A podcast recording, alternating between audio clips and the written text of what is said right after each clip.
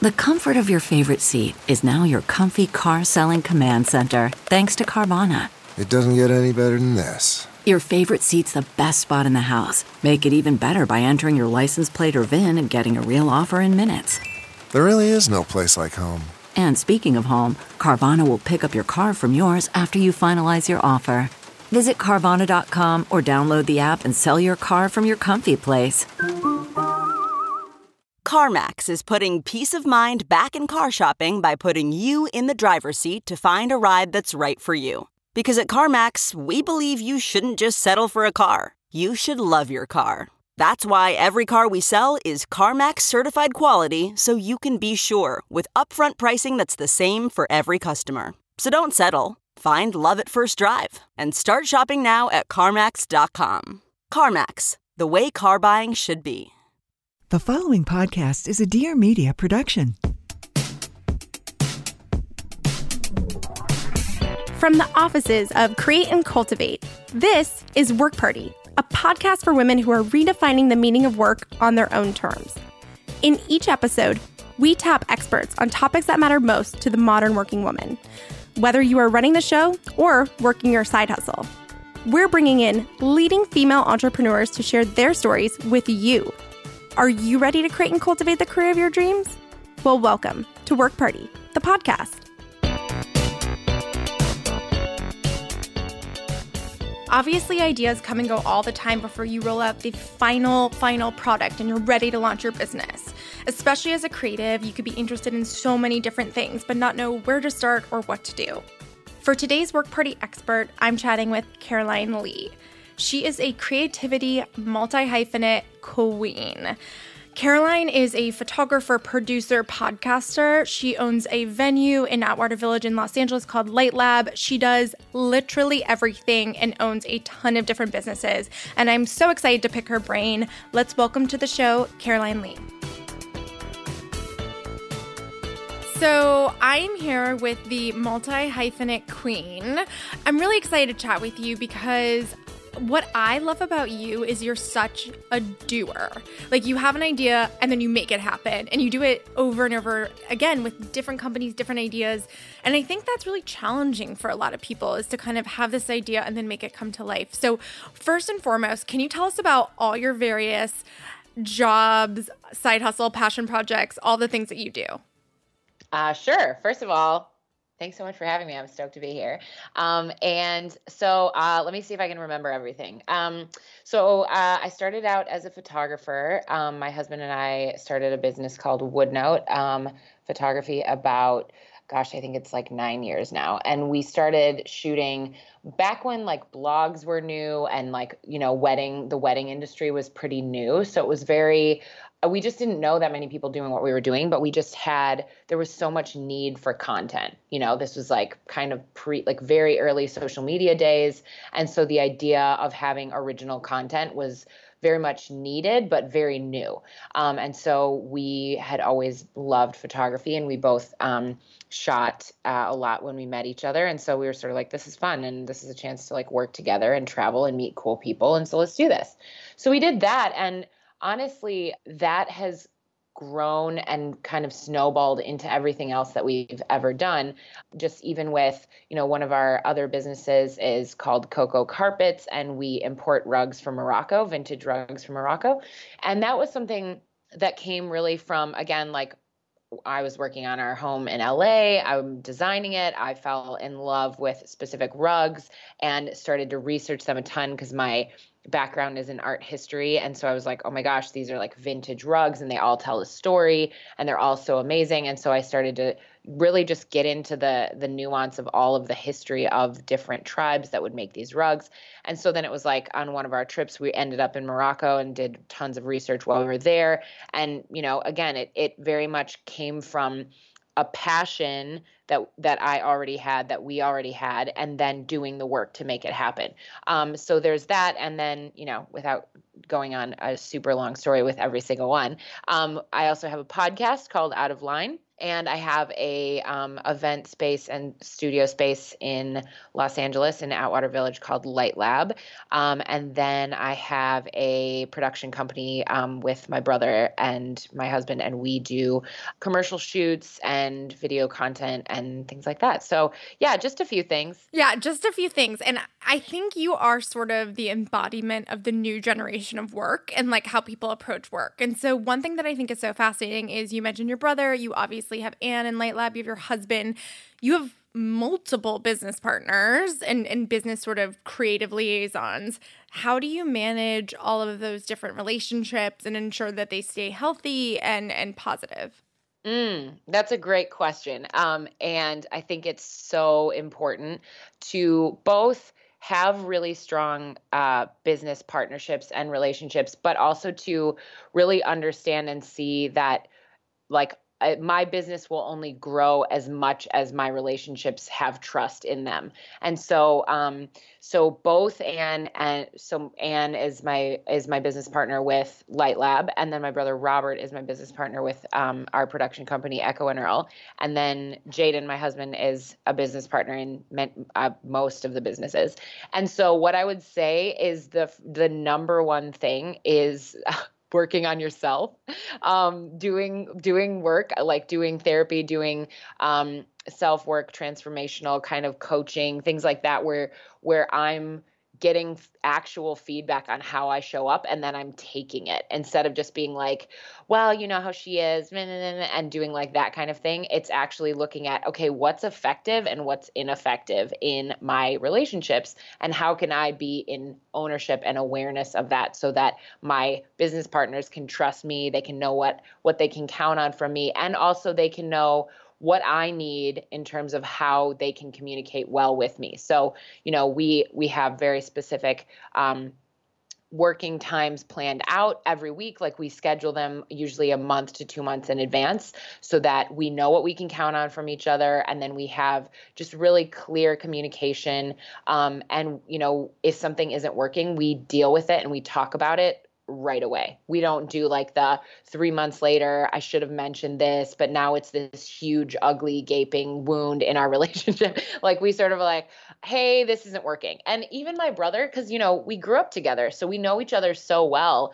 And yet, you know, we, my brother and I finished a shoot the other week, and afterwards, we did a debrief at, at our cars in the parking lot, like what worked, what didn't work you know and he gave me some like really really honest feedback and was like here's something that didn't work that you did that made my day harder. And i was like whoa thanks for letting me know. I'm so glad you told me that. I'll keep that in mind for next time hard truths are sort of the best medicine sometimes. And i think that i think debriefing regrouping on things is so important. It's something that even on our side we're so busy it's very difficult to do. Um, but one thing you mentioned i mean i love that you had this debrief in a car. Um, i was going to say you don't go to an office like you don't have a nine to five you have multiple companies.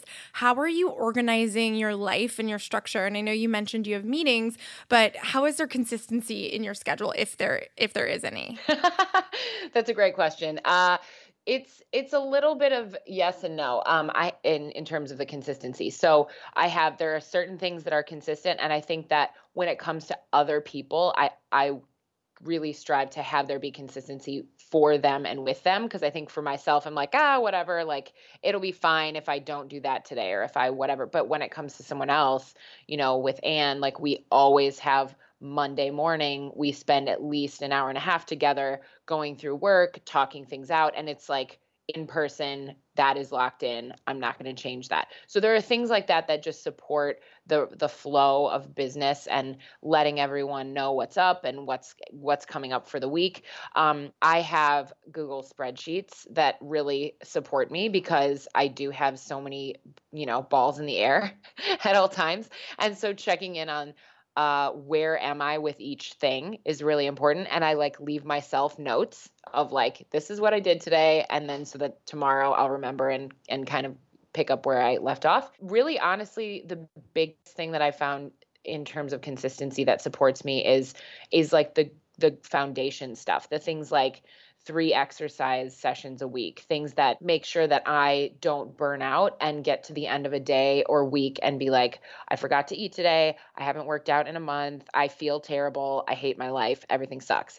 Because um, it's really easy, especially, you know, as business owners, you know this, being self employed, there's the work is never done. Mm. It's never done. I could literally work for 20 hours a day and it would never be done. So it's about, for me, it's about being like, and right now is when I'm going to finish for today, or I'm going to take a break from the work to go, you know, spend time being with my my friends or in my own body at a workout class or whatever it is and making sure that I do that intentionally otherwise I will just work nonstop. Yeah, it's, it's you have to prioritize uh, yourself and your work uh, sort of side by side. So, this episode is really about from idea to product, from idea to fruition with your businesses. And this can be whichever one you feel is the most relevant to this. But can you talk through, like, maybe Light Lab, like seeing the space, thinking this week can be a venue, this can then be this, this, and like getting from like the tactical points of like how you made that happen? Because I think that's the hardest part for people. The ideas mm-hmm. are easy, the execution, difficult. Mm-hmm, mm-hmm. Yeah, that's so true. Um, I think a couple of things. One, getting clear on an intention. You know, even with Light Lab, it was like when when we got the space, it was okay. This is going to be a space about community and creativity. So those two words like grounding in every decision. So when it was like, um, are we going to start you know a lot of times people are like oh can we rent this for a wedding? No you can't because that's not what this space is. We don't want to have weddings every weekend with like you know dealing with all kinds of that's a different that's a different ballpark com- compared to what we're up to which is community and creativity. So that means that we say yes to things like hosting workshops or you know we have yoga in there twice a week or we have you know community work sessions where more people can get together and work together or um, you know productions for different you know filming things or video shoots or whatever it is it's about is this actually in line with the original vision? So that otherwise you can just kind of get distracted and go on mm-hmm. like a little squirrel chase. Um, and so that's i think getting really clear on like what are you making and why is the number one thing to really check in with. Um, even like what's the problem that you are solving by creating this thing. So whether it's a space whether it's a product whether whether it's you know whatever it is that you're trying to create like what's the problem that you're solving and what's the intention um, to just keep grounding yourself into. That that's like step one. The second thing that i would say is know know your strengths and be okay asking for support on the things that you're not good at. So for me like I am awesome at big picture stuff and production. Like I will be the one who's like, here's the list of what we need to get, done. Here's when we need to get it done by. And then I have to trust people to come and do those steps because um, I'm terrible with details. Like, not a chance. I'm not going to do them. And I sometimes when I've tried, uh, the result is the result suffers because I was trying to micromanage or I didn't want to delegate. Um, and sometimes, you know, there is that whole thing, especially being self-employed. Sometimes it's like, well, I I don't know the right people to find, or but then if I trust someone to do it and then they they suck, then I'm gonna just double up my work and have to undo it and whatever. So, you know, it can take time. Like one of my favorite things to talk about is that an idea really takes like three years of dedicated work before it actually gets to a point that it's flowing. Um, you know, and we just hit, we just went into year four um, at Light Lab, which I love because it's in that flow now where it's like it's pretty effortless. Like people know that we're there so we're not like trying to get the word out. You know we have people in there all the time. Um, and it's now it's at a point where it's been going well for so long that we have it so this well-oiled machine. And so now we're like let's update the interior. You know like we have extra energy to do something new with it because it's flowing. But at the very beginning, it was like every single week there was something breaking down, or the, you know, the plumbing was drama, or the bank account had to be opened, or whatever. So it does take three years to really like get the flow happening. I think that's super accurate and i cannot believe it's been four years. That's wild. But that's so exciting and i think i mean i we talked about this earlier when we were together earlier but i love that you're updating the interior keeping it fresh and i think that's like something that should happen with every business whether you're updating your website or your logo or refreshing you know your mission statement. I think that's a testament to being a visionary and saying like we're continually updating this space and making it new. So when light lab launched i felt like it was everywhere.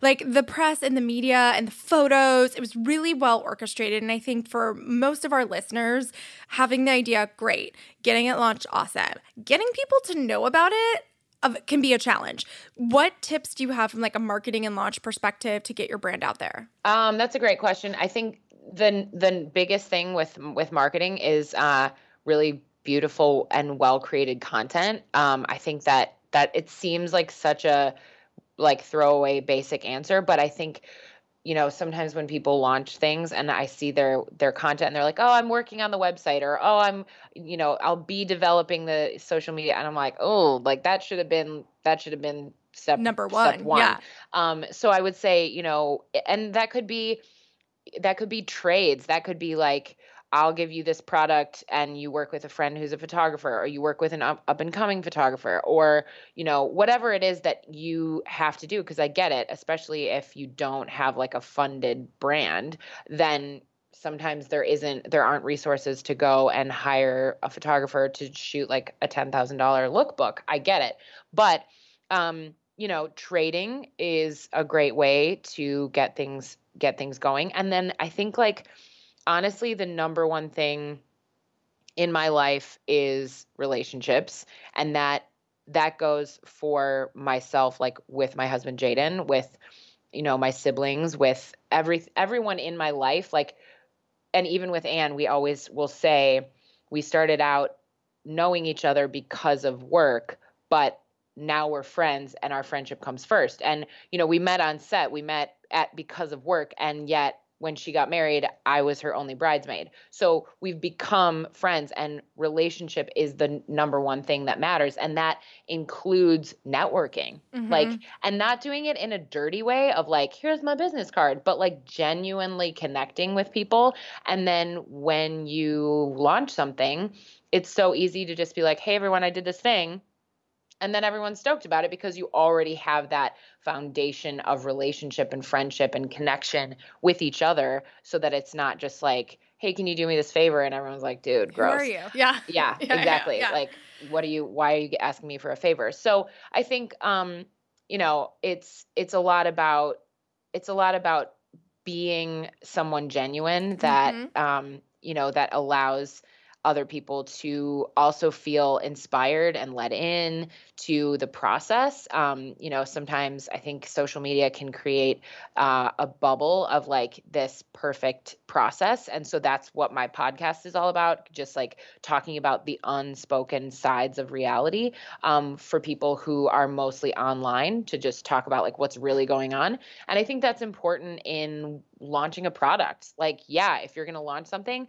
being like, this is awesome um, but also the reality of it of like yeah our plumbing burst today or you know the sofa came in and it was the wrong shape or whatever like letting people see the humanness is what's awesome Absolutely. I love that you talked about the favor economy. I think that's very real. It's something we've talked about in this podcast when you're first starting out. Like you said, the content's super important, the site is super important. All those things cost money, even though now there's a lot of tools and, you know, sort of free things that you can do to kind of teach yourself. I fully taught myself how to build a website. The first iteration of it, probably terrible. But I think that favor economy is very real, but that really survives only on your reputation in your relationships. And if you're authentic and not asking someone, hi, so great to meet you. Can you build my website for free? But really building that trust and longevity is so important um, throughout your entire career. So I think that's amazing.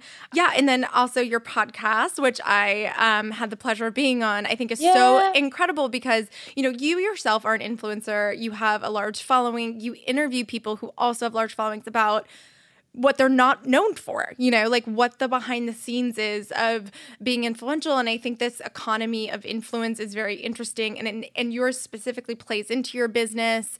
Um, you know, I think there are a lot of, you know, highlight reels that we see over and over again um, of things going really well. But again, like you said, the plumbing breaks, things flood, um, things show up broken, you know, right before the event, all the things that happen, people definitely need to be talking about.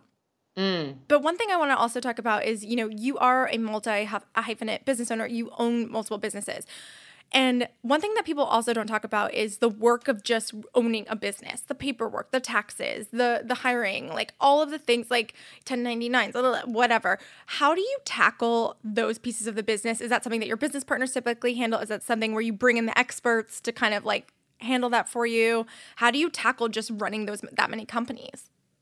That's a great question. Uh, usually, well, and a lot of it is trial and error. Um, mm-hmm. I think, you know, one of the things that we have all decided to do this year is to bring on more support um, because it was me that was doing all of the, um, you know, one day a month at the end of the month, I would do like a big breakdown of every single business. Here's, here's the accounting, here's the spreadsheets, here's the money stuff. And, first of all, it's literally my least favorite thing on planet Earth. yeah. Like I I I suck at math. I hate numbers. I don't want to look at the books. They're the worst. Um and and also it's just like my time could be used more effectively with something else with actually creating and doing the things that I'm good at. So, you know, I think it's it goes back to the idea of being willing to sometimes spend the money on support and and obviously at the very beginning that might not be possible, but as soon as you can, to see yourself and your time as worth it to get support with uh, outside people who it is their job to really you know do it and i think talk to people talking to people who have um, similar businesses and asking them mm-hmm. for for recommendations you know uh, I don't know. I don't know if I can, you know, even throw this out, throw this out there. But even you, like you and I share a housekeeper who's the most amazing human on planet Earth because I texted you at one point a couple years ago and was like, "Help, I need help." Like but I, shout I out Esther. And, and, she does so many powerful women now. And I love it because she's like, I just do all the power women houses. And I'm like, it's amazing. But like, that's a pay it forward. But this, do it with accountants, do it with lawyers. Like, I do this all the time with everyone in my life because I know how challenging it can be to find someone that's good and trustworthy and amazing to make your life easier and, um, or help your business or whatever it might be. But like, that recommendation, um, like, girls network is so important for your business because you don't want to end up with someone who's shady and not good. And like I think that that happens more often than not. Absolutely, absolutely. And I've I've taken recommendations from people that I didn't really know that well, mm-hmm. and then I've not loved the result, and I've been like, "Huh, I wonder what happened here." And when I look back, I I usually realize, "Oh, we aren't actually the same kind of business or kind of person." And so it makes sense that the person they recommended actually is not my jam. So I think it's okay to to ask ask for ask for recommendations, ask for recs and and get clear on you know what you're what you're looking for. So for me that that means things that make my life run and and you know because I'm not like a stay at home um you know i don't i don't cook either um and so i'm just gonna be honest about all the things i don't do. You're like i don't um, cook. I don't do the accounting. No but i i it's important. Yeah and i get that that's very much um luxury in a lot of in a lot of ways but you know, knowing where I can afford to hire someone to help me so that I can actually make the money or make some money is is okay. And that's been a massive growing stretching thing for me to see myself as like worth it and not like some sort of high maintenance diva that just needs to go like outsource everything, you know. But it really comes back to your time as being valuable because I think like that was something that someone had to kind of tell to me where I was like, I mean, I can do the accounting. I know how to do it. I've done it. So I'm just going to do it. And they were like, okay, great. How many hours a week is that taking you? I don't know, seven. They're like, those seven hours can be spent getting more new business. Now, new business is going to drive growth, which means you can then hire. Like, you really have to look at things as like that full 360. And, you know, someone, I want to say, someone on a panel at Create and Cultivate said, staff your weaknesses and st- staff the things you don't like to do or that you're not good at. Obviously, once you get to a place where you can make more money, again, you can't just staff up everywhere if you're not making any money and then you have to pay all these people. And that was going to be something I, w- I wanted to talk to you about after this is that, you know, you don't, te- you don't technically have any employees, correct? Yeah, no, no. We will hire um, people for like, you know, a job or a day or a week or that kind of thing, but we don't have employees. No, they're either they're either business partners or more uh freelance. Out, yeah. Mm-hmm. And I think that's a really interesting way to kind of approach a business. And I think for, for me, like in my first company, I didn't have any employees for a couple years. I just had uh, permalancers or, you know, kind of consultants. And it's a great way. It, number one, it's a very lean way to run a business. You know, you're not dealing with payroll and taxes and all these different things. And at the same time, you know, I'm curious, like if a massive client comes to you and is like, massive commercial video shoot. We need your entire team to be there. How are you approaching those conversations with clients? Um, you know, and how are you staffing up accordingly? Because I think that's, you know, everyone's, you know, biggest fear and best thing to possibly happen to them is, hey, I want to hire your very small business for this very large project. And it's like cash flows, you know, people to do the event, all these things. It's like, ah, we'll figure it out. But how do you approach that? Great question. And it, it has happened and I hope it will continue to happen. And I think it goes back to um, already having those relationships in place, mm-hmm. having a network, like not being an island, having people that I trust who I can call them and be like, girl, you know, can you take tomorrow off, you know, from your job to come on set with me? I'll cover you. Or like, do, can you recommend three people for this? Um, and so already having those relationships and having it be very give and take. So that those same people can come to me at any time, and they do. Um, and and so I think that eh, there are certain there are certain cities I think and states and countries that are less collaborative mm. than Los Angeles. I'm so grateful to live here because I love collaboration and I think that even just even just like the coming from like the generosity and abundance of being like of course I'll share my you know my so and so's number with you. Of course I'll come help you with that because there's plenty to go around. But I have lived in other like I I used to live in Melbourne Australia which is an incredible con- it's I mean Australia is incredible as a country and Melbourne is a stunning city. I adore it. It's beautiful, the best food, the best people, the best art. But when it comes to the creative community, they just don't like if I was like, "Hey, can you let me in on, you know, where I can go for this?" They just sort of like, "Oh, oh, oh," and then avoid it and don't tell you.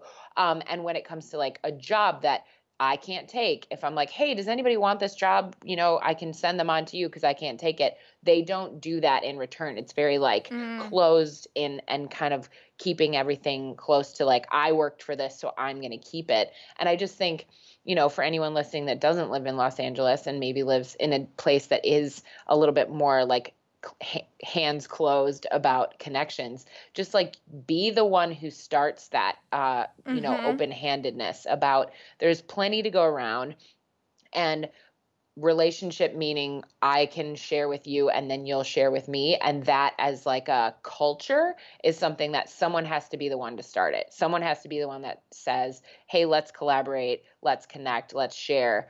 And then that makes like the problem that you talked about like what do you do when a big job comes and it's bigger than what your team can handle?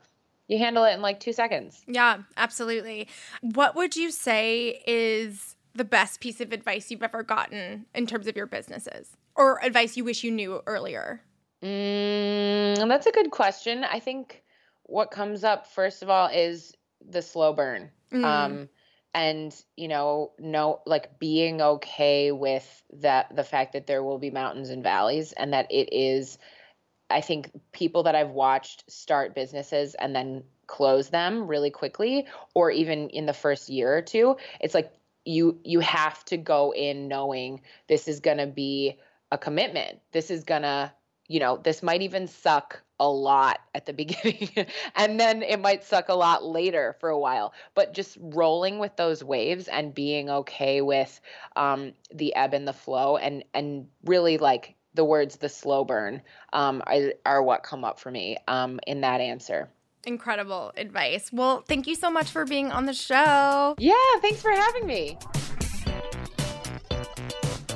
Work Party is brought to you in partnership with ThirdLove. Alternative caption Work Party is brought to you by Boobs. But for real. okay, so yeah, we are going to talk about our little BBs for just a moment. Because getting a new bra is, for me, it's one of the most satisfying feelings of like this new young woman professional journey that I'm on it feels really good. It's like a boost of confidence if you have a great bra. I totally agree with you. I mean, walking into a Monday morning meeting, I have 99 problems to solve, and my boobs should not be one of them. I'm a big t shirt wearer, but if you don't have the right bra on, I kind of, I'm like a little uncomfortable or like a little self conscious, and that's just not a good look. Yeah, I have a ThirdLove bra on the way. I'm super excited for it. I took this quiz online. It was very quick. It took me like 60 seconds to complete it, and I got matched with a perfect fit based on my current size and like the shape of my boobs. So I learned a little bit about this quiz and like the perfect fit and everything. I'm really excited for it. And it's cute. It's like this beautiful spring purple lavender color. Oh, That's gonna cute. be really pretty. I'm excited for it. It was so quick for me to take this quiz and like figure out which one was gonna fit me perfectly, and that's like that convenience. It was, I mean, game changer for me. I have 60 days to wear it, wash it, feel comfortable in it, and if it's not the best fit for me, I can return it super easily. And ThirdLove will then actually donate it to a woman in need. I, I mean, that. make such good use of it. Right, exactly. That's so great. It's a win win for everybody. Great. So check out ThirdLove. There's a perfect bra fit for everyone bra fit, bra color. Go find out, take the quiz, get your fit going, and then if you don't love it, you can return it. Actually, right now, ThirdLove is offering Work Party listeners 15% off your first order. Go to thirdlove.com slash party to find your perfect fit and get your 15% off your first purchase. That's thirdlove.com slash party for 15% off. Go do it. Go boobs. And remember, you have 99 problems, but your boobs should not be one of them. Copyright. hey, work party starters. We are back here at the C&C headquarters checking in. It is Teal and Heather. We're both on the marketing team. I'm the head of marketing, and Teal is my wonderful marketing manager. Whoop, whoop. So, we're answering some questions that you guys slid into our DMs with. Super excited. Let's hop right into it. So, today, the first question comes from TY Victoria, and she asked, How do you balance work and party? That one's for you, Teal. So, obviously, that's what we do here. We try our best to balance work and party, but it takes a conscious effort. We work all the time, so putting in that party is actually um, it's it's pretty fun though. Because yesterday we had like a team happy hour where we did yoga, but we were like, okay, everyone, please, in the next five minutes, close your laptops, take a deep breath, wrap up what you're doing. We're gonna take a brain pause Yeah. and actually do some yoga together, and then get back to work the work is going to be there. So we have to kind of encourage each other to step away for a second. And doing it together is really fun, but I'd say, you know, we definitely try to take advantage of those times when we're not traveling, when we're not on the go, and be able to say, okay, I'm going to do a hike this weekend, or I'm going to go to yoga this weekend. Like, Yeah. it takes some, it takes some effort to really add in the party into your workflow. Totally. And especially, you know, we're a startup and we are, you know, a rad group of women who work our asses off and we work really long hours and we work really fast and we work through weekends for our events and stuff like that. And it's amazing. Um, but we have to make sure that we're also like, and, and that in itself is what we mean when we say work party. We're all together, we're working through it, we're laughing the entire time. And but you know, it, it's work and it is intense. And so we balance that out and you have to, especially when you're moving, moving, moving, um, you have to be able to make a you know conscious decision to say we're putting this time on the calendar. And yeah we call it team happy hour but sometimes it's just like team stand up and get outside or go away from your desk and not talk to each other about work and maybe just like have an hour or something of like free brain time. And you know i think that's super important. And you really do especially in the beginning phases have to make like a decision to say like this is the time for this so that we like feel I don't know, happy. Mm-hmm. so it's really great. I think our um but I, I think there's tons of ways you can do it and and you know, happy hour it's like drink, but we don't always have to drink. We can do other things too. like yoga, right? Yeah. okay, so our next question is coming from Sarandon and he asked what is the best approach for reaching out to other businesses for sponsorships? So, I think this is a really great question and one that we actually get a lot. I would say the best approach, I, I think the best approach is to tailor your approach to the person that you're mm-hmm. reaching out to. So, do your research, identify some objectives that they that you might be able to help them reach um, some goals. So maybe that's acquisition, or maybe that's that getting their brand or or their message in front of a really like highly engaged, unique target market. So um, something that we always talk about is like when you reach out to someone, be like, how am I making your life easier? Yeah. What am I bringing to the you know like what am I bringing to the table for you so that you see that immediate benefit and um, I think you really have to think through and identify what those are and what would be the most important things for those people that you're reaching out to, um, and have the numbers to back it up and have the stats to back it up. So, very important to have a media kit, to have, you know, flexibility to in what you're reaching out with. So, you might be able to say, this is what I'm going to bring to you. These are the numbers to back it up, but like I'm absolutely flexible and would love to have a conversation with you to see how we can make this work so that it's really beneficial for you. Yeah. So, um, and of course, that would be a, a negotiation, but um, I think it's a really, really, really smart idea to be able to have conversations because maybe they have something Yeah. in mind that you you know weren't emphasizing but you can absolutely go above and beyond on so or like a new launch coming soon, a Yeah. new product or something that they're talking about in the office but they haven't put out on online or on social media or anything like that. Exactly. So tailor your pitches to the people and make them feel like you are the best thing that ever happened to them. Yeah. them. I would just add like make sure it's aligned, make sure it makes sense. Like if you have a clothing line but you're reaching out to like a restaurant, like just make sure your Yeah. pitches make sense and it's something that they're actually going to be interested in. Totally. Okay. So the last question is from Yellow Boots with the Z. Um, how do you figure out your target audience? so we both are in marketing, which is, I mean, perfect question for us. But first, I would say, like, when you come up with your brand and your business idea, like, you have an audience in mind in your head. You know who that product or that service is going to be important for. So it's kind of like you you pick your audience and then you put that stuff out online and you do like trial and error and just continue to post content and continue to share stuff and the people are going to naturally come to you and then you ask them more detailed questions to figure out more about them. Like where are you guys from? That's you know? What I was going to say. Yeah, I think the most important thing for brands, especially today in the age of social media being so crucial to marketing strategies, you need to talk to your audience. Yeah. And whether you're doing that on Twitter, whether you're doing that through like a post purchase consumer survey or something along those lines, like, I mean, if you are in person, even better. You know, um, if you have a retail opportunity, definitely talk to your consumers, find out who they are,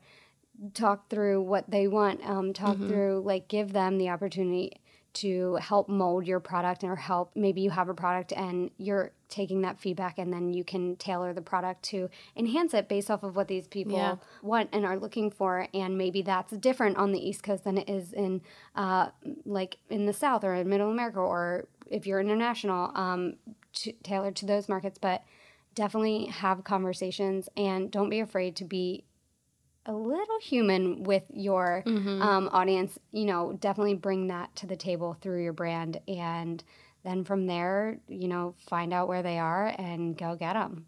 Yeah, that was it. Okay, so thanks for tuning in to our little C&C headquarters check in and reminder to submit your questions. Next week, we will be taking a little bit of a breather and then we'll be back the following week with a special episode. So you'll have to tune into what that one is. Um, and we'll be taking your questions for that one as well. So uh, we'll see you guys soon. Slide in the DMs.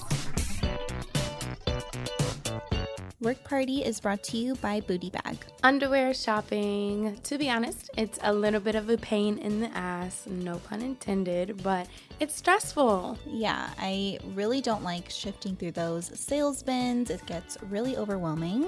It's really difficult to just like sift through all the different styles and the colors. It's not fun. And it gets messy. I feel like I'm always the last person to, to dive in, so I don't even get the cute stuff. But Bootay Bag is here to make finding the perfect underwear and the most comfortable option so much more convenient. It's basically Instacart for your panties. And starting at just $9 a month, Bootay Bag is the new way to get your fave undies delivered straight to your front door.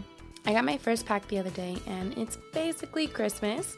You get the option online to choose your style preference, your shipment frequency, and you can cancel or skip months at any time. So if you decide you're all stocked up and you want to revisit the options a few months from now, you can do that at any time. It's super easy on the website. It's pretty fun, honestly. You get to pick your little packages, and, and every month you get it. Yeah, it sounds amazing. And even better than new underwear is that every pair purchase is donated.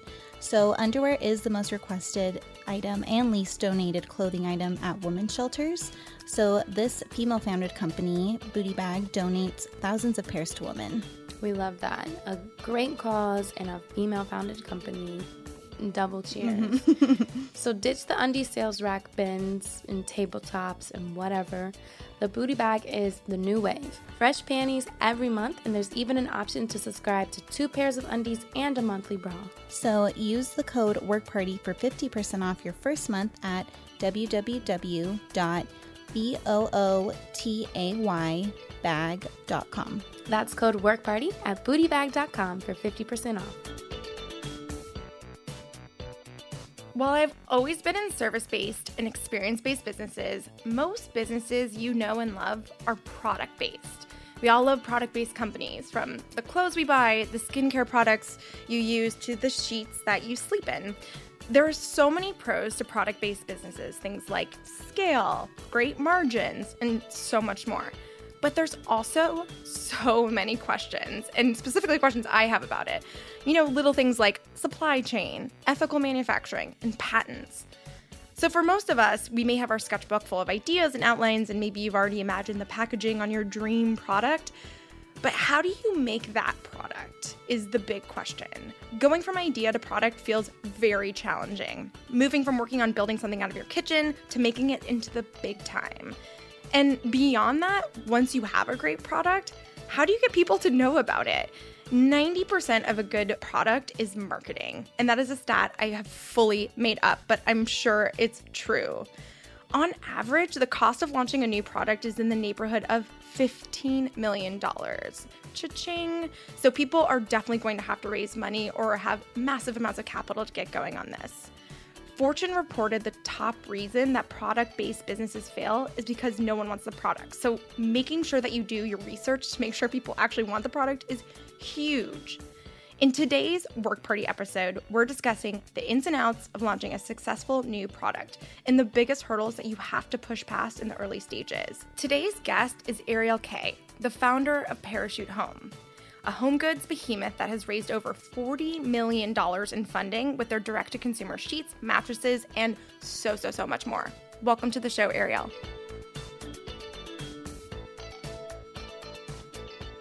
You worked in brand development and advertising in New York before you started Parachute.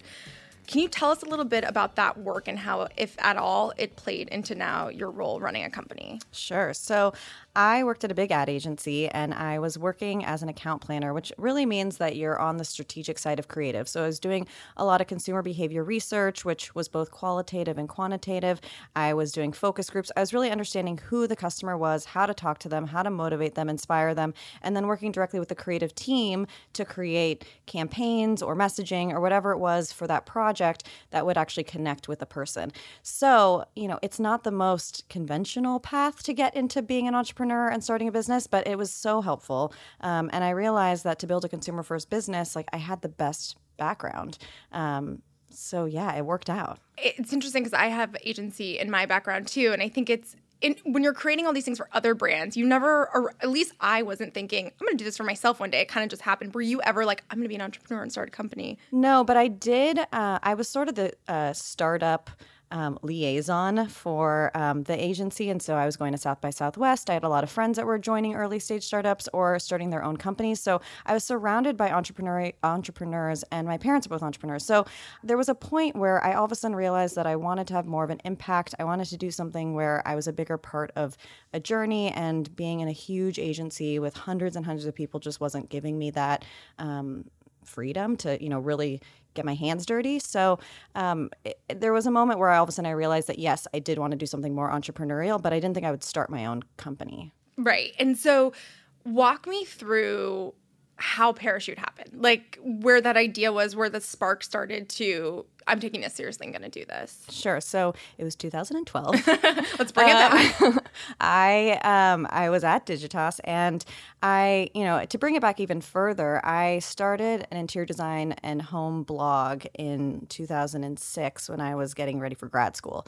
So i was super passionate about interior design. I was doing a lot of projects at home. I started helping friends and family decorate their home home. And it was something that just you know was a, it was a passion project. I wasn't getting paid but it was something that really just inspired me so that continued um, i became somewhat of a super consumer in the home goods area. And when I decided I wanted to do something more entrepreneurial, I had one of those aha moments where, you know, perhaps this was the time that I could merge my interests in home and design and also brand building and connecting with customers. Um, initially, like I said, I didn't think I'd start my own company. I looked around and um, realized that there wasn't much innovation happening in the home space. There wasn't any digitally native brands. And this was the time that Warby Parker was gaining momentum, Everlane. It was this like major direct to consumer moment moment. And so I started, like, the wheel started turning. And it was like, what if, you know, there was a direct to consumer home brand and it spiraled from there. So, for people who maybe don't understand direct to consumer, can you explain it a little bit? So, direct to consumer, um, you know, it means a few different things, but really at the time, it was these digitally native brands that were manufacturing their own products, cutting out the middleman, cutting out retail costs, and selling directly to the customer online. And by doing so, you're able to get better pricing for higher quality products um, than you would normally see in a big retail store where there's all these markups and um, and different costs that are associated. And so, you know, it was this um, real value proposition um, where it was like you could have great things and not spend a fortune. So you have this blog, you're creating this content, you know, your brain's starting to work. Where were you like sheets? Because that was the first real like hero product for you guys. Yeah. So how did that happen? So um, it was December 2012 now. the months and the year. It's amazing. Well, it was when I started thinking about this more seriously and I had started kind of putting together frameworks of like business plans. And I was just thinking about, you know, what would my entry point be? Um, you know, this is a huge market. I was not going to try to do everything all at once. I certainly didn't have capital to buy a million different products. And with my consumer background, I really wanted to see, you know, how I could build a connection with people because I knew that loyalty and trust would be hugely important to building a successful business. So um, I looked around the house and in my home and realized that the bedroom was the most intimate part of the home, and you spend 30 of your life in bed. And I also could speak to this wellness component because sleep is such an important part of your life. And so it just seemed like the right place to start. Um, but the vision always was to build this broader home brand, which now we've become. But I really, I liked the idea of starting small, starting focused, um, not trying to do too much at once. You know, I had to learn so much to get the business up and running. So um, simplifying it seemed like the right move. Yeah, and I love that. I think a lot of times in the back of your mind, you had the grander vision of like, we're going to be a home goods brand and we're going to sell everything from A to Z. But you started with sheets and you started with one thing and you did it really well and you like built the trust and loyalty. If someone's looking to start a product based business, is that something that you think is a good stepping stone to do like start with one thing and do it really well Absolutely. Because also, if you do, if you do too much, you just have a, I think it's a bigger risk. You know, it just, there's too many moving parts. Your supply chain gets more complicated. I mean, the whole business gets more complicated. And I think trust is so important and loyalty is so important. If you're building a brand that's going to be around for a long time, it's not enough to just get someone to buy once. You really want them to buy twice, three times, four times. You really want that lifetime value of your customer to be as high as possible. And so, yeah, I mean, I think doing something small and focused just gives you the best shot at being successful. But, you know, I mean, initially we thought we would launch bath as the next category one year in, and we ended up waiting two because, you know, it felt really important to continue to build that trust and to do what we were doing right um, even better. You mentioned supply chain. So I think this area is where people are like, whoa, like I have this idea. I want to make this amazing product. Supply chain, factories, manufacturing is like a very scary world, I think, for a lot of people. Can you talk about the process for you in finding your factories, figuring out how supply chain, like all of those different pieces? So, the first thing I did after I decided to leave my job and really focus on Parachute full time was go to Europe and visit factories to see how the products were made, which was such an eye opening experience. I mean, factories are just cool, period, um, just seeing how things are actually created. But these factories were huge and these machines were enormous. And it really just put into perspective how complicated making a sheet is, but also how beautiful the process is. And for me, going to Europe also meant that I could create this quality.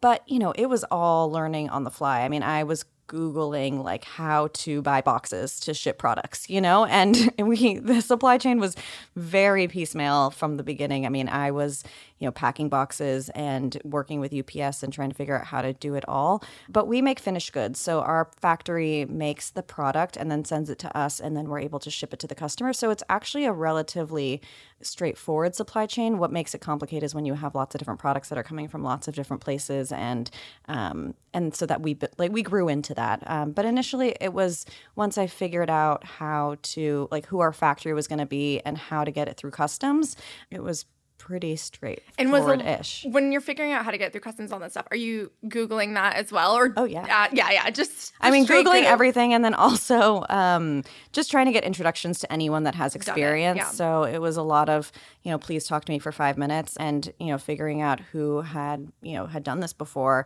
whether it was for textiles or any product, um, and so that was helpful. So I did get some introductions to people who were like, "Oh, you should talk to a freight forwarder who can get you through customs," and you know. Crazy. And it sounds like the factory relationship is super crucial Oh yeah. to a product based business. Yeah, I mean, your product is everything. I mean, we are a product focused business. Everything that we do is centered around building this beautiful product. And if your product's not great, then the customer experience isn't going to be great. I mean, you can't really make it up otherwise. You know, there's not a lot that you can do to to give someone what they want if the product and what they're paying for is not good. Yeah. So factories, manufacturing, all these things are expensive, obviously. So you've raised over $40 million Mm-hmm. for Parachute. One, I want to talk about like why that's important with a product-based business to raise money. And and two, I want to talk about your experience in seeking out investors and raising money as a woman. Sure. So I initially I ended up joining an accelerator program, which was my first bit of capital, and that literally the wire came in and the wire went out and went to my factory. I mean, it was Yeah. all for the product. And then once I launched the business, there was this great momentum. We were getting great press. Um, no longer was it people that I could kind of find myself connected to, like purchasing. It was you know strangers from all over. And so at that point, I had a bit of momentum, and that's when I first raised my seed round. Um, being part of this accelerator was super helpful um, in getting introductions and getting in front of people who I probably would have had a much more challenging time um, connecting with. And um, but raising capital is is not easy, and it's basically a full time job, which has you know takes you away from the business and takes you away from the things that you really love.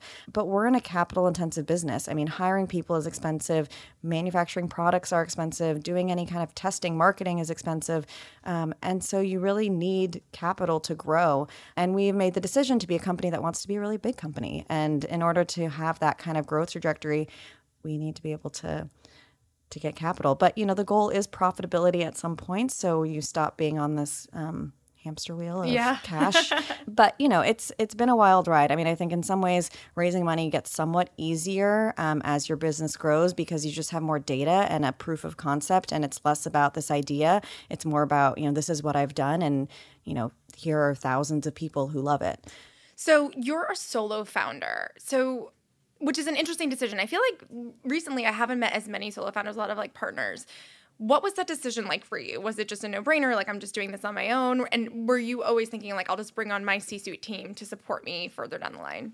Um, early on, I definitely thought I would find a partner um, to work with because people, especially you know some of these early investors that I would talk to, it, was just so unusual to be a sole founder, and they were you know the, there was feedback like you can't find someone to do this with you, um, which is sort of bizarre. Um, It's like you know, it's like yeah, exactly, Yeah. basically like oh, ouch, um, you know. So, um, but you know, at the same time, it, you know, you look around and so many successful companies have two or three founders or four, you know, and you see that. And there were some really isolating, lonely moments where I was just this party of one on an island and feeling you know so much pressure and so much um, just stress about you know what to do and making the right decisions but you know I, I think the grass is always greener you know as a sole founder i get to make a lot of decisions quickly and i have hired an incredible c-suite team an incredible team in general that you know are many of those people are quite a bit smarter than me you know Yeah. and it's and they're complementary to my to my skill sets And early on I feel like is like sort of the loneliest period and then you can bring on those people. But yeah, it's it's rough, but it also has its perks too. So your first big win was actually kind of a nightmare as a company, but you sold out of all your product within the first three months of being up and running, which is amazing, but also freaking out because Yeah. you're like, I want to get the product in the hands of people. How did you deal with that situation? Um, I single handedly emailed every single customer that wasn't able to get product um, and let them know what was going on. So we had this moment where all of a sudden the product was sold out. We were waiting for new inventory to come in. Um, we had set up the website so that you could pre order that new product, but we didn't know how to cap it. So some people bought, we end up selling through the inventory that was actually coming as well. So there were people that had purchased products that I then needed to email and say, Your sheets are going to arrive for four to five months, um, which is crazy, you know? Um, but, you know, I was able to do so in a way where actually and surprisingly people weren't that upset you know? It was like hey we're a brand new business you know we are learning and we're growing and we're so grateful for your support. Here is the deal. Um, and i'm going to keep you updated and post like you know i'm going to keep emailing you as we're figuring out what the timing is. But yeah it was sort of a nightmare. I mean for me it was like we we'd done this great thing and the launch was successful and all of a sudden we were going to miss out on every opportunity and you know people were going to forget about us and they were going to find a different sheet company and you know that was it. So it was certainly you know it's it's better than the alternative where no one wants to buy your product Right. but it um it de- yeah it definitely made you know it was one of those dark times where i wasn't sure we would recover. Of course, but definitely did. So, obviously, like I said, you started in sheets, but now you've rolled out a ton of different categories mattress, bath, all of these different things. Strategically, how has that been decided of like the who, the when, the how? And how do you keep it fresh in such a competitive space? We still do a lot of research. So, you know, we're listening to our customers all the time, and our customers are telling us what they want. I mean, some of it just makes sense. You know, for us, moving from a bedding to a bath brand is a really natural progression. You know, the bed and bathrooms are often connected. Um, those are two of the bigger categories within the home space.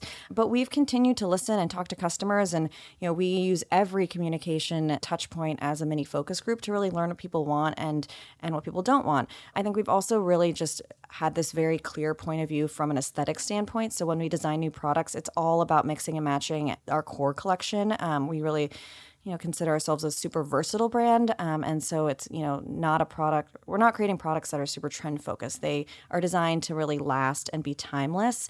But you know some of like to go back to the supply chain you know for us we just launched this mattress. It's a totally different supply chain. So it wasn't something that we rushed into. It was something that we really did a lot of research on. We wanted to be differentiated in an incredibly crowded space and we wanted to create something that was going to be amazing um, and stand out. So you know it, development time is different for all these different products and then we stay fresh by introducing more seasonal assortments and you know different gifting items during the holidays. We do some great collaborations with other brands.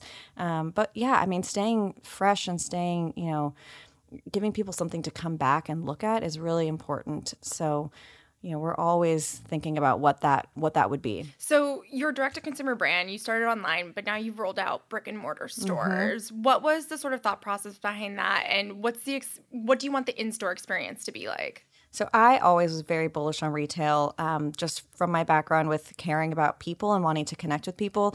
I felt that stores would be a great place for the relationship to continue to build and to grow, um, and really be less about the transaction. Although our stores do great and people shop there, but really more about this relationship building, getting to touch and feel the products. We're in a category where ninety percent of purchases historically were made offline, so buying sheets and towels online was a new behavior. So it was important for us to tap into that old behavior in order to reach customers who, you know, may not want to shop online. And so our stores are, you know, so much more than just a place to shop. You know, they're really designed to feel like a home. Some of them have kitchens in them where we host dinner parties.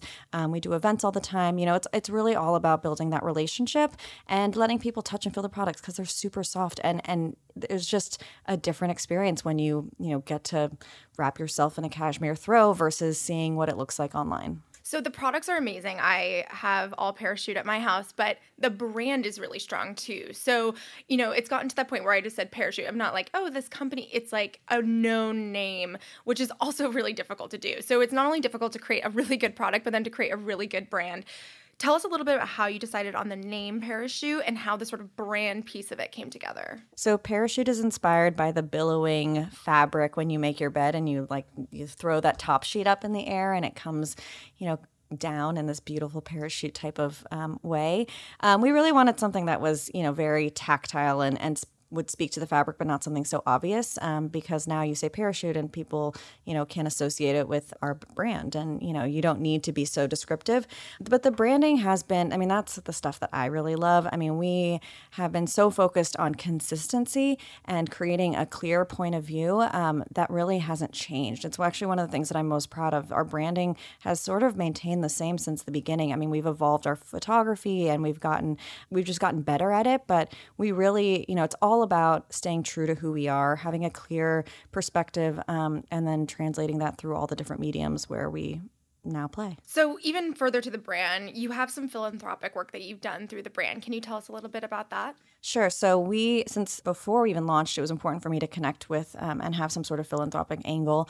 I just think it's all brands should. So we partner with the United Nations Nothing But Nets organization, um, which provides life-saving malaria nets um, in sub-Saharan Africa. So for our partnership, we give a, a bed net um, for every Venice set sold, which is our signature bedding set. And then we also allow people to um, add $10 to their order, which provides a net. Um, it's all about, you know, for us, we feel we're giving our customers great sleep and we want to be able to provide safe sleep um, to those in need.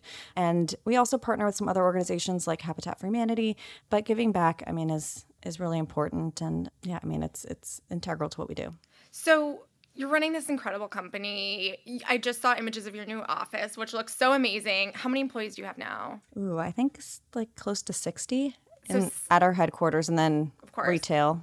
So, running a massive company, what have you learned about yourself through the process of doing this?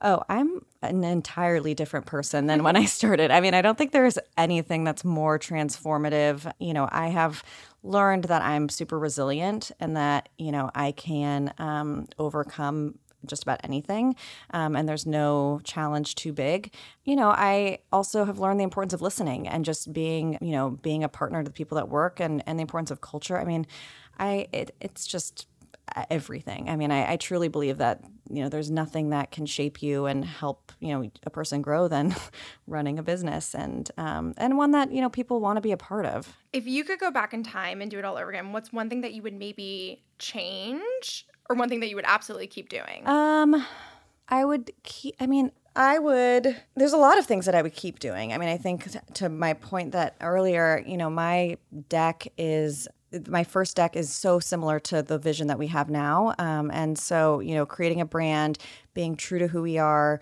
and um, you know, and creating great products. I mean, I that's I would just keep doing that. You know, what I would do differently, you know, I think so I didn't hire my first employee until after I launched. There was this entire year plus amount of time that I um, was a party of one. And um, in retrospect, you know, I wish that I had tried to hire someone sooner. yeah. Um, but you know, I was really you know insecure about the fact that I couldn't pay someone. Um, and now you know, so many people would like to be part of a growing business, whether they can do it full time or they'll do it after work. Um, you know, it's a really amazing opportunity to be part of that growth story and that founding story. And so, you know, I would have tried to get some help.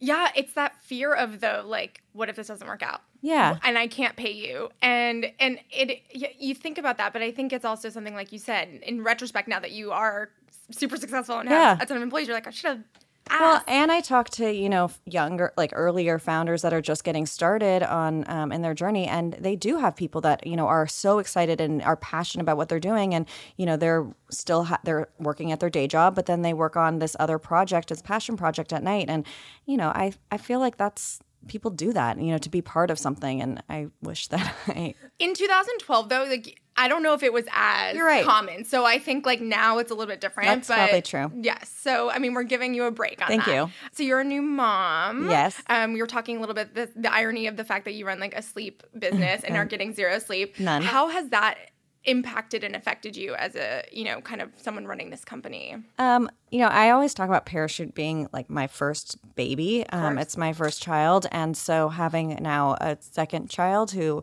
um, is human and is depending on me in a different way, um, it's been a wild ride. I mean, it's we're now nine weeks in, um, and um, you know, I'm just really trying to figure it out. To be honest, I mean, I I want to be so connected to Parachute in the day to day, but I also want to connect with my daughter and be there for her in these you know initial weeks of her life.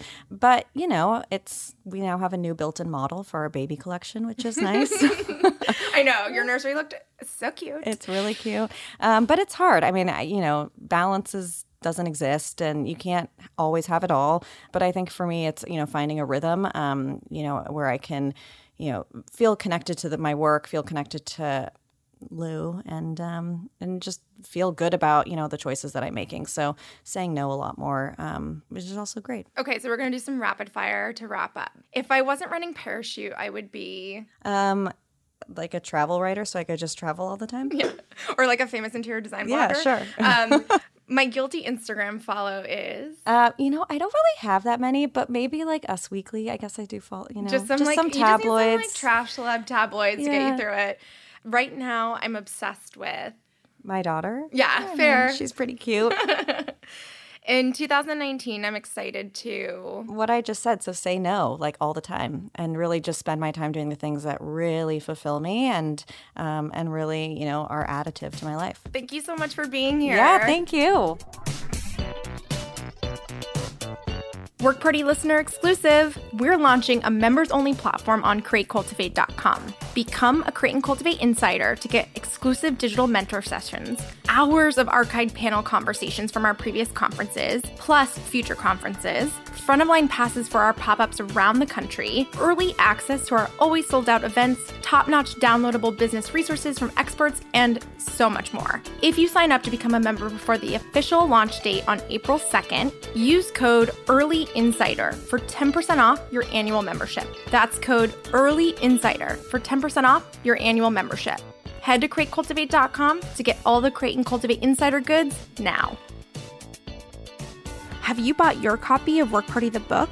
Part career manifesto, part practical business advice, Work Party the Book is everything I wish I knew during my early years as an entrepreneur. The ups, the downs, the things I learned, and the women that helped me to make it happen. Just like in our podcast, Work Party the Book does not shy away from the nitty gritty details you need to know. If you hope to start your own business or become the HBIC at your current gig, we're here to help you out. Available in hardcover and audiobook on Amazon, also on iBooks at Target and your local bookstore. Thanks for tuning in to this episode of Work Party, the podcast. If you felt inspired and learned something new, let us know in a review on iTunes and check us out on social at Work Party. For every episode, we have downloadable resources available on workparty.com so you can put these tips and tools into action for your own business. Thanks again for listening, and as always, work hard, party on.